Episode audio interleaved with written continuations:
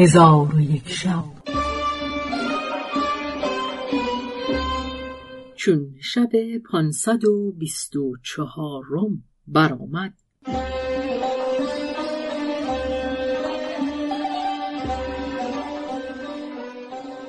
گفت ای ملک جوانبخت پس از آن ملک شهلان بر تخت نشست و بزرگان دولت را فرمود که عیشی بزرگ برپا کنند و شهر را تا هفت شبانه روز بیارایند.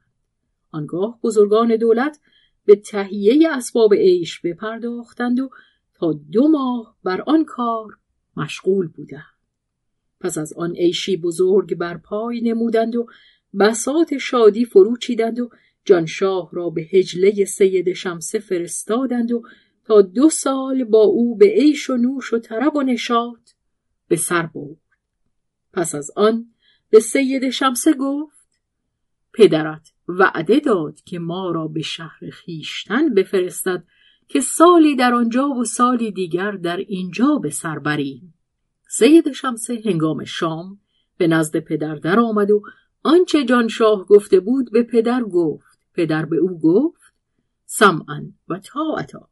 ولکن تا آغاز ماه صبر کنید که از برای شما لشکری از افریتان مهیا کنم. سیده گفته پدر را به جانشاه گفت مدتی را که ملک گفته بود صبر کردند.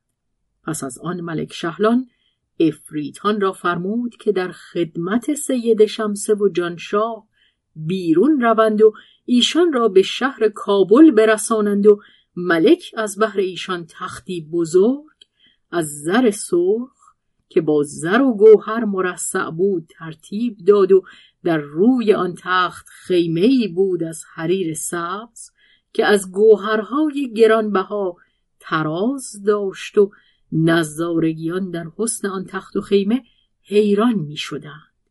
پس جانشاه و سید شمسه در تخت بنشستند. آنگاه ملک شهلان چهار تن از افریتان را برای برداشتن تخت برگزید.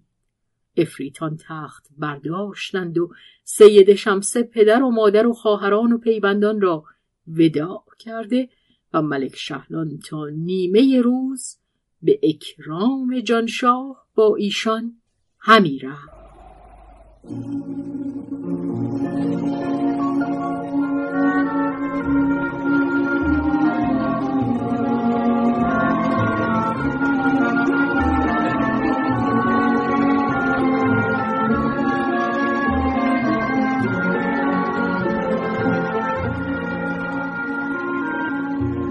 چون نیمی از روز بگذشت حاملان تخت آن را به زمین نهادند و جانشاه و سید شمسه از تخت به زیر آمده ملک را وداع کردند و ملک شهلان سید شمسه را به جانشاه بسپرد و هر دو را به افریتان وصیت کرد.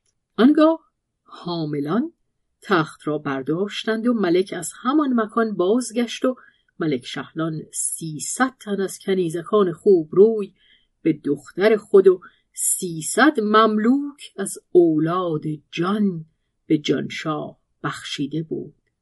غلامکان و کنیزکان نیز بر تخت بنشستند و افریتان تخت را برداشته به هوا می بردند و به سوی شهر کابل روان شدند و هر روزه سی ماه راه مسافت طی کردند و تا ده روز بدین منوال روان بودند. روز یازدهم شهر کابل پدید شد. از هوا به شهری بزرگ فرود آمدند و آن شهر شهر ملک تیغموس بود. چون قصه به دینجا رسید بامداد شد و شهرزاد لب از داستان فرو بست.